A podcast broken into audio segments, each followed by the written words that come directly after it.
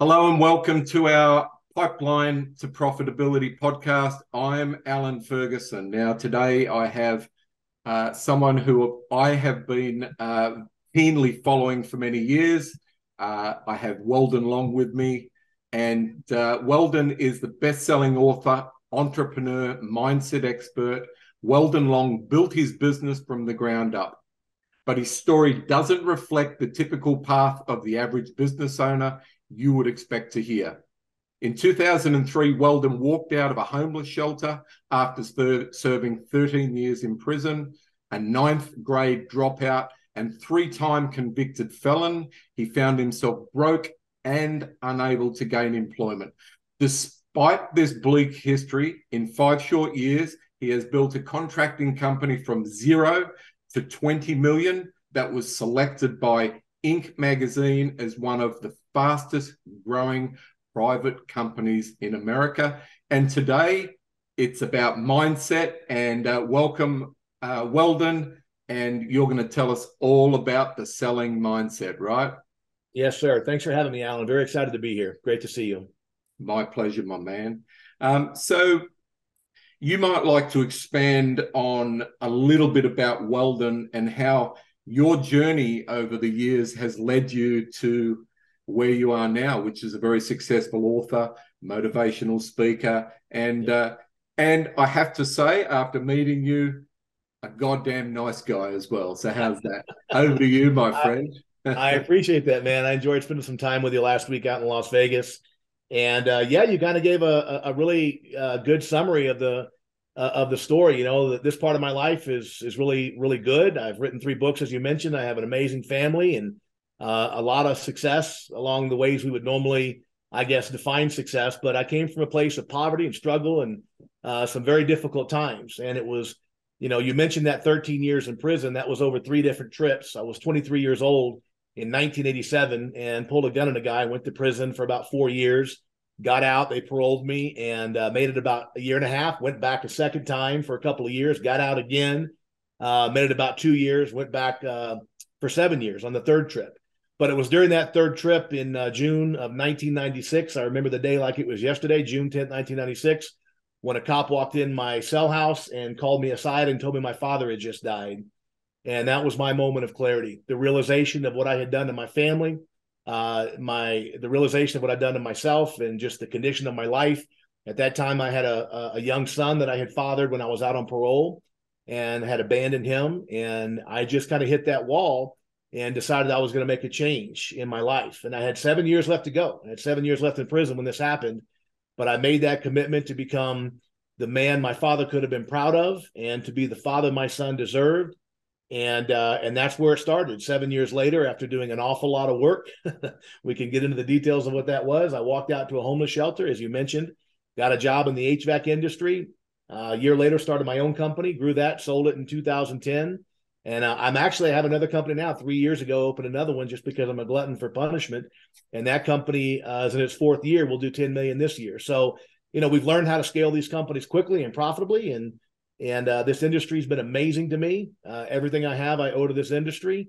And it's just a good thing that this is a very forgiving industry, because my story is only in America and might be only in America in the residential services industry, because, you know, IBM wasn't hiring me. Xerox wasn't hiring me. Microsoft was not going to hire me. But I found a job and made the best of it. I just wanted to say, you have got follows down under. I don't know how many, but I was one of them. So at least you've got one follower. But I used to bring a lot of my staff. We'd come to all the trade shows from Australia and you know, like a 20-hour flight sort of thing. And I used to always talk to my staff about your story and where you've come from. And I think it's an amazing journey. Just the HVAC, plumbing, electrical industry. We play in home services. It's a beautiful industry, amazing people. We know all the same people. We know all the greats, you know, the Frank Blau's and the Ron Smiths and the Joe Cunninghams and the Joe Casaras. All of these people have carved the way for us to have a fucking great career. And it's you know yourself, there's a lot going on in the industry right now with private equity consolidation. So, but I'd love to hear a bit about you. You're a sales guy, as am I. And I'd love to hear your thoughts on that, on selling. So, you know, there's a lot of things we have to do to be successful in our industry. One of those, of course, is sales, right? If you look at kind of the four core functions of a business, it's sales and marketing, operations, human resources, and finance. And so you got to be, you know, involved in all of those. You don't have to be an expert in all of them, but you have to be educated enough, for example, to have an educated conversation with your CPA about your financials. My focus is really the sales part, although we do consulting across all the business functions. But really the sales process is where I like to live. And when you think about the sales process, there's the sales process, and everybody has a sales process. There's 150 guys out there teaching it today on Facebook, I promise you. And they're all teaching variations of the same theme. Build a relationship, investigate the problem, solve the problem, and ask for the damn order, right? There's your sales process. But with me, I look at two bookends to the sales process. And one of those is what I call the prosperity mindset. A topic I've written a lot about in The Power of Consistency, which is one of my books. It's a New York Times and Wall Street Journal bestseller. And the mindset precedes an effective sales presentation. The mindset to thrive in the face of adversity, the mindset to take responsibility, the mindset to prosper in the face of difficulty. That's one of the bookends. The other bookend to the sales process to be successful is the concept of consistency itself, finding what works and executing on a consistent basis. You know, you mentioned some of the greats.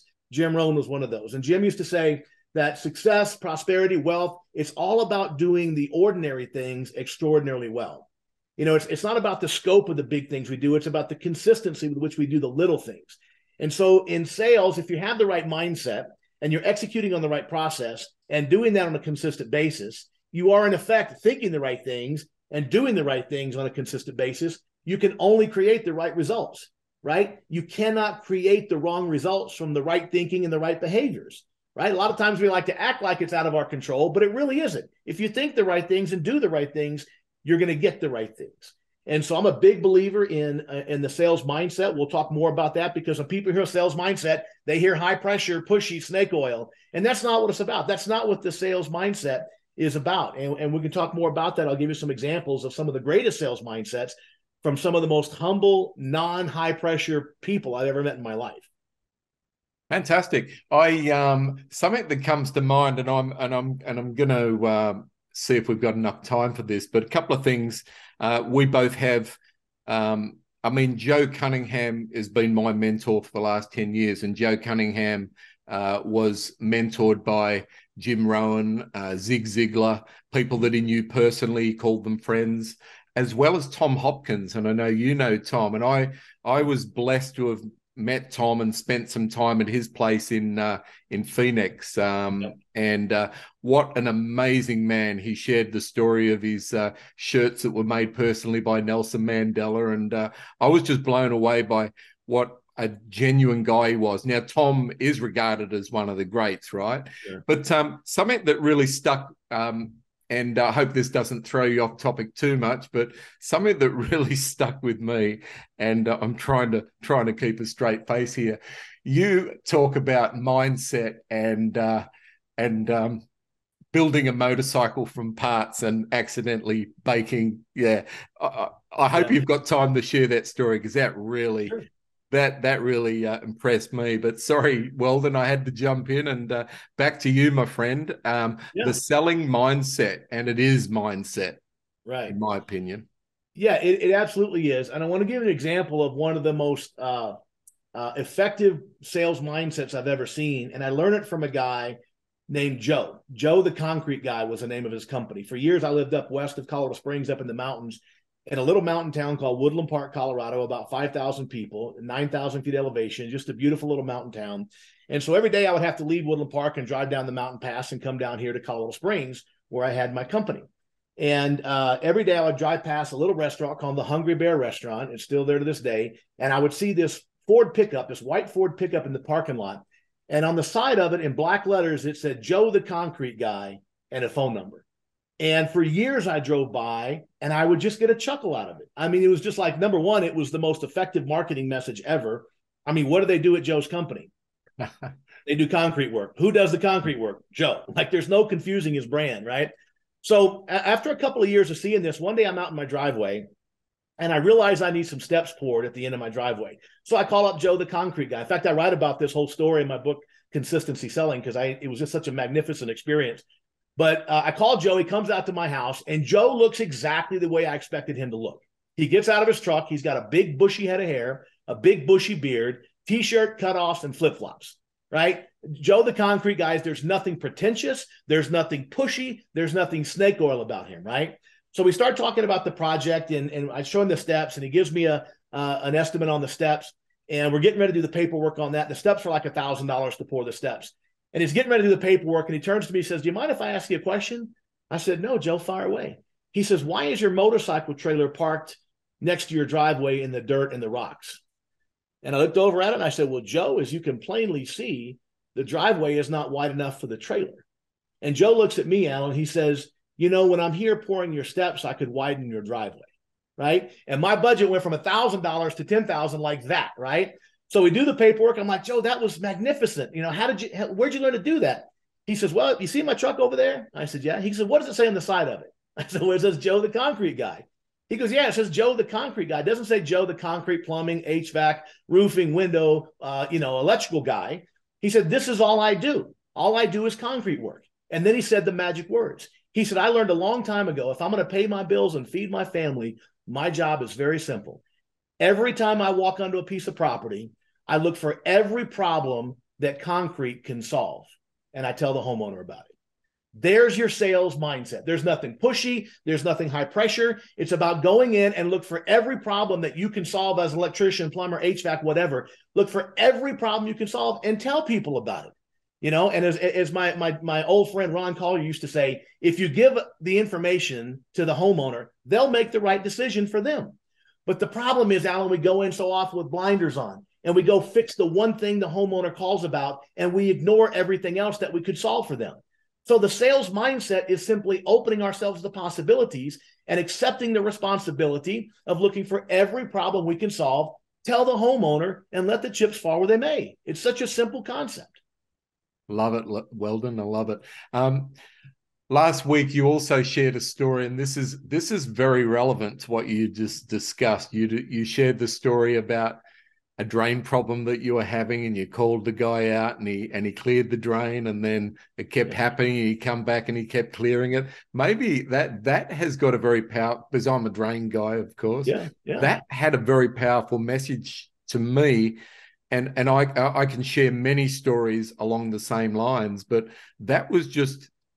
the drain guy should have really explored your problem and given you a solution. And this is why I love the training that I get from Joe and Joe Cunningham on you can't sell a solution to a customer for a problem they don't know they have, right? So that's a classic saying. So I'd like to keep going down this road because this is so important to our audience on what you've just discussed. Right. Well, and I'll get to the metaphor you talked about earlier. You know, if I had a box here full of these motorcycle parts, and piece by piece, part by part, I removed the contents of that box, the motorcycle components, right? The frame, the engine, the wheels, the tires, and I put it together. When I step back, when the box is empty, and I step back to admire this beautiful mechanical creation, what are the odds I would have accidentally baked a cake out of the motorcycle parts? Well, you can't do that, right? If it's a motorcycle in the box, it's a motorcycle outside the box. Well, that box is a metaphor for our mind, and the components of our lives are in there. Our wealth, our relationships, our health, everything is in there in the form of our decisions, our choices. Those are the components of our life. And neuroscientists estimate that we make 30,000 little decisions every single day. So in my mind, every time we make a decision, a small decision, we are metaphorically reaching in the box and pulling out a piece of our lives. The question is, what's in the box? You know, and where did it come from? Because when you come into this world as a baby, you don't have any preconceptions about money or wealth or sales or anything, right? You're just an empty vessel. And the world around you starts putting ideas in your box, right? We learn through observation, things we hear. And when you're little, you don't challenge anything. If your dad tells you you'll never amount to anything, That's the truth, right? You believe that as gospel when you're a child, right? And so we can get all these very negative ideas in there. And what happens, 18, 20 years old, we start pulling the same ideas right out of the box. So the question is, what's in the box? And I'll give you a perfect example. I've been speaking, as you know, for many, many years in small groups and large groups. And I always ask this simple question. I'm going to give the audience a word. So I'm going to give your listeners a word. We're going to do a quick game of word association. I'm going to give a word, and I want your listeners to think of what's the first one or two words that come to their mind, right? And the word is salesman. Salesman. And I've been in a room of 5,000 people. I've been in a room with 5 people, and the numbers always bear it out. About 2/3 of people have a negative word come to mind when I say the word salesman, right? Pushy, snake oil, lazy, whatever, right? All these negative derogatory words. And then I'll say, well, how many of you who have these negative derogatory impressions of sales depend on sales to feed your family, right? The hands go right back up. How in the hell are you going to get good at sales? How in the hell are you going to get good at selling if fundamentally you believe sales is a dishonest, pushy, snake oil activity, right? You have to make sure that what's in the box, what's in the head is in alignment with what you're trying to do. So if I'm trying to be great at sales today, I got to have a belief system that sales is an honorable profession, right? Sales is about problem solving and improving the quality of our customers' lives. I have to have positive beliefs about sales if I'm going to be my very best. Because if I'm out there trying to do it, but my core belief is, man, this sucks. I should have never left the installation department, right? I'm never going to get any good at it. So you have to make sure your core beliefs are consistent with what you're trying to do, you know, in your life. And so many people, I was doing an event one time, about 50 salespeople. And I did that exercise. And there's a woman in the very back row, and she's scribbling as fast as she can. When I said the word salesman, she's scribbling as fast as she can. And I said, ma'am, what did you write down there? Pushy, sleazy, high pressure, lazy, irresponsible. I'm like, damn. I said, you know, I'm a salesperson you're talking about there. And she laughed. I said, ma'am, by the way, what do you do here? She says, oh, I'm the VP of sales. This is how she viewed her people and what they did for a living. How the hell were they ever going to be the very best at it? It's impossible. You have to make sure what's in the box is consistent with what you're trying to do in your life, because you're going to reach in that box 30,000 times a day, and you damn well better know what's in there. And it better be something you put in there, not something somebody else put in there 30 years ago. Fantastic. Look, when it comes to sales, tradesmen, I've talked about this on a lot of previous episodes, but it's very relevant to where we're going with sales. I mean, I've trained myself and all the great trainers I brought down under. We've trained hundreds of technicians, and most technicians, they say, well, we didn't get into the trade to sell, and you know, we don't want to be salesmen. We just want to do our job. Now, given that, any company I work with, you've got the guys that are fantastic at their craft, okay? And they really just want to either do the plumbing or the electrical or the HVAC. Then you've got guys that are really, they love to sell. Some people just love sales. And let's face it, the money is phenomenal. Like the amount of money, if you can learn sales, the amount of money that you can make, and I'm hoping there's some listeners on this podcast that are not in the trades yet, because I want to encourage you to get in, learn the basics, and then, learn sales. So one thing that I was taught was, you know, anyone that doesn't want to sell, well, don't fucking sell. Just you give the customer options to the problems that you find. You walk through, you do your inspection, you'll find things that genuinely need to be done. Don't ever sell anything to anyone that doesn't need, they're not going to benefit from, or they don't need. List out the options, list out what needs to be done, show them what the problem is, and give them some options, some best scenarios. And you don't need to sell, because it's a fact that no one and I'm sure the answer you got from that question you asked to your audience was used car salesman. That's what everyone always says, right? That's what comes to mind. Well, don't be the salesman. The customer didn't look up and go to Google and say, I want the best air conditioning salesman around. They wanted someone that they perceive as a technician would come out, diagnose their problem, and then they get options. And so, yeah, I tell everyone listening to this, I've got to be clear here. Don't sell anything, but because people love to buy, right? Yeah. Look for every problem that you can solve and let people know about it and shut the hell up. That's it. Yeah. You know, here's another metaphor that I'll suggest for some of your listeners that maybe don't like the sales process. They got to think about it in terms of their responsibility. So imagine you have a problem with your shoulder and you go to the shoulder doctor. Takes an x-ray, gives you a shot of cortisone, you're good as new. The very next day, you have a massive heart attack. It almost kills you. It puts you in the intensive care unit. You're not sure if you're going to live or die. Your family's not sure. You're in there for weeks. You're not working. You're not making money. Your bills are piling up. It's causing a lot of stress in your life. And one day you're talking to your cardiologist and he says to you, man, it's too bad we didn't know this heart attack was coming because I could have given you this clot-busting pill right here and you would have avoided the heart attack.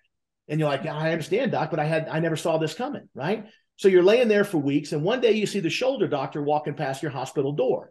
So you give him a shout out, hey, shoulder doc, and he looks in, he sees you all up on the machines and all the tubes. He said, man, what the hell happened to you? And you said, doc, it's the craziest thing. The day after you fixed my shoulder, I had a massive heart attack. Damn near killed me. I've been here for 3 weeks. And the shoulder doctor looks at you and says, well, I'm not the least bit surprised. I thought you were going to have a heart attack the day you were in my office. And you said, doc, you knew I was fixing to have a heart attack? He says, a first-year medical student could see you were fixing to have a heart attack. Your heart rate was arrhythmic. Your blood pressure was through the roof. He goes, to be honest with you, I was surprised you made it back to your car. And you say, doc, why didn't you tell me I was fixing to have a freaking heart attack? They could have given me this clot-busting pill and saved all this trauma. And he looks at you and he says, hey, you came to see me about your shoulder. How would you feel about that doctor if he knew you were going to have a heart attack and didn't tell you? Right? Because we have an expectation from professionals that if I call you about one problem, but you see a freaking heart attack, tell me. But how many times do we walk in the house and we go straight to the shoulder problem and we ignore the heart attacks, right? See, we have a professional responsibility. Forget sales, forget selling. It's about your professional responsibility. And you may bullshit yourself into thinking you're being high and mighty and sanctimonious by not selling. The reality is you are not fulfilling your responsibility to your customers. If there are issues that you know about and you don't tell them, shame on you. Hallelujah, my friend. Hallelujah. It's like... it's when you think about it, it just makes sense. I mean, a horror story that I had a few years back. We used to do a lot of big drain jobs. You know, like some of our jobs would be anywhere from a couple of thousand to hundreds of thousands of dollars with trenchless technology. We had a customer that had been using us for years. They had a drain problem. My guys went out, offered him a solution. It was probably a $15,000 job, not a majorly big one for him. It was, and we fixed that problem. Beautiful job. Gave us all the reviews. Then got a phone call from him a couple of weeks later, and he said, "Alan, I'm really pissed off. I've got blocked drains again, but on the other side of the house." And I'm going, holy shit, the very first thing I do is teach my guys to check the entire house, do the inspection, make sure everything's right. He was so pissed off.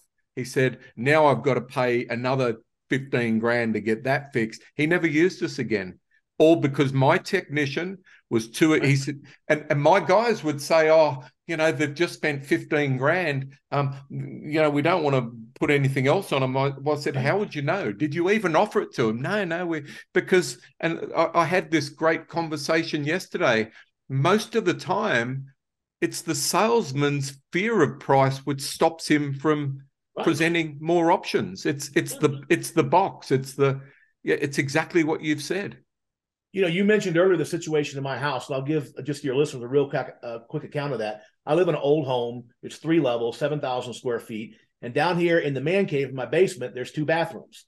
And for a long time, the toilets would gurgle. They'd clog up every now and then. The shower would clog up.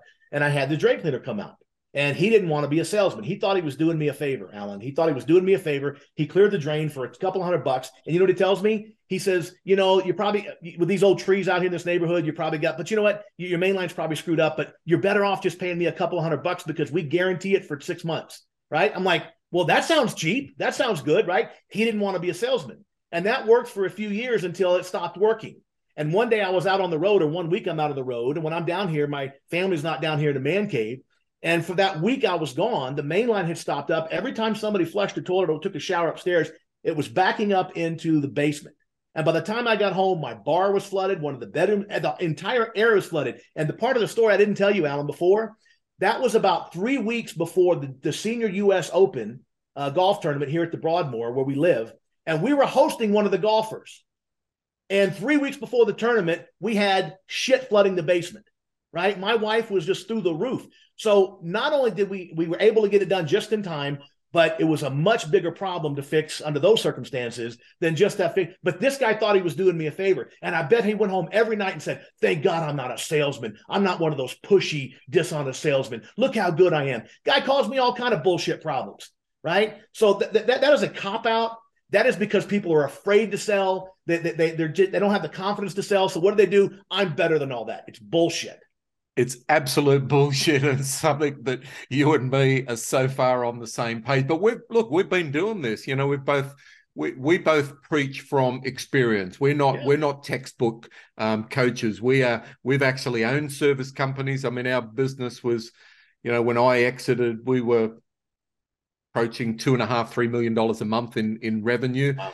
Half of that was drains. It was a very good business because we grew the drain division and drains. And if that sort of shit, the story I just shared was very similar to the story you shared. So I hope that anyone that's in the drain business listening to this podcast pays a fucking attention to that one. So, but look, Weldon, we're getting towards the end of the podcast. This has been absolutely amazing. And I finish every podcast with, what's one book that you may be reading at the moment, or that's really impressed you, that's maybe turned your life around, or something you'd like to recommend to our listeners, buddy? Well, I will say there's two. Number one, the book that changed my life was The 7 Habits of Highly Effective People by Stephen R. Covey. And I read that book. I started the day my father died, a few hours later, not knowing Dr. Covey would become a friend and a mentor many years later. He endorsed my first two books before he passed away. I got a chance to speak with him, and that book was transformative for me. But I will tell you, there's another one on my desk right here, and it's called Mind Is the Master, and it's a collection of James Allen essays from 150 years ago. And the book is amazing. I'll show it to you right here. It's a little light reading. It's about 1,000 pages, but you can go into any essay, and you can read one or two lines, and your mind will explode. Because he was so brilliant in distilling complex issues down to a few words, right? I was reading one yesterday. Dispersion is weakness. Concentration is power. 6 freaking words that spell everything about success. Dispersion is weakness, right? Scatterbrain, over here, over there. Concentration, focus is power. And it's that kind of stuff. So that's one of my favorites. It stays here on my desk. I look at it virtually every day, if not every day. I've also got a copy of E Myth Contractor right here that I love to go through because I'm in the contracting side of the business too. And that was a groundbreaking book for me. I read it, 20 years ago on an airplane when I had my first HVAC company. I was going to Hawaii and I read it. I'm like, holy shit, I'm doing everything wrong. So it was really impactful in my life. The E Myth. I've read. Have you read Ken Goodrich's version? The E Myth. I have not. I've seen it on social media. It is fan-friggin-tastic. I'll be having Ken on the podcast hopefully soon. That is one hell of a book, and I've read the book, and I've listened. I listened to a lot of books on Audible, but The 7 Habits of Highly Effective, one of the best, and one of the first that I read. It sounds like we read the same books. I haven't got that big Bible of yours there, but that looks like a beauty. And the other thing, I had a really great guest on a couple of weeks back, a lovely lady by the name of Lean Multier, who is she said she's very, very similar topics to you. She's mindset and success is an inside job. So it's great to have someone like Lee and then yourself on this podcast. So I want to thank you again, buddy. This has been fantastic. And, you know, I always say I get more out of these podcasts just by the great people I get to meet. And, you know, you share wisdom with me. And look, this is, we all try to lift each other up, right? You know, we're for what's best for the industry. And I love your work. Keep up the great work. Thanks again. And just to conclude, how can anyone that wants to get a hold of Weldon Long get a hold of Weldon Long? Well, it's very hard to hide from the internet. The easiest way is WeldonLong.com, WeldonLong.com. And by the way, if your listeners want some free videos on the mindset and the sales process, they can text my name, Weldon, W-E-L-D-O-N, to 72,000. So you text to 72,000, 72000, and type in the name Weldon, and you'll get some videos that we prepared for mindset and sales for folks in our industry. Fantastic. Well, thanks again. And yeah, really appreciate your time, Weldon. Thanks for everyone tuning in to this very special episode of Pipeline to Profitability, proudly sponsored by Service Success Academy. Thanks, Weldon. Thank you, Alan. Great to see you, my friend. Cheers, buddy.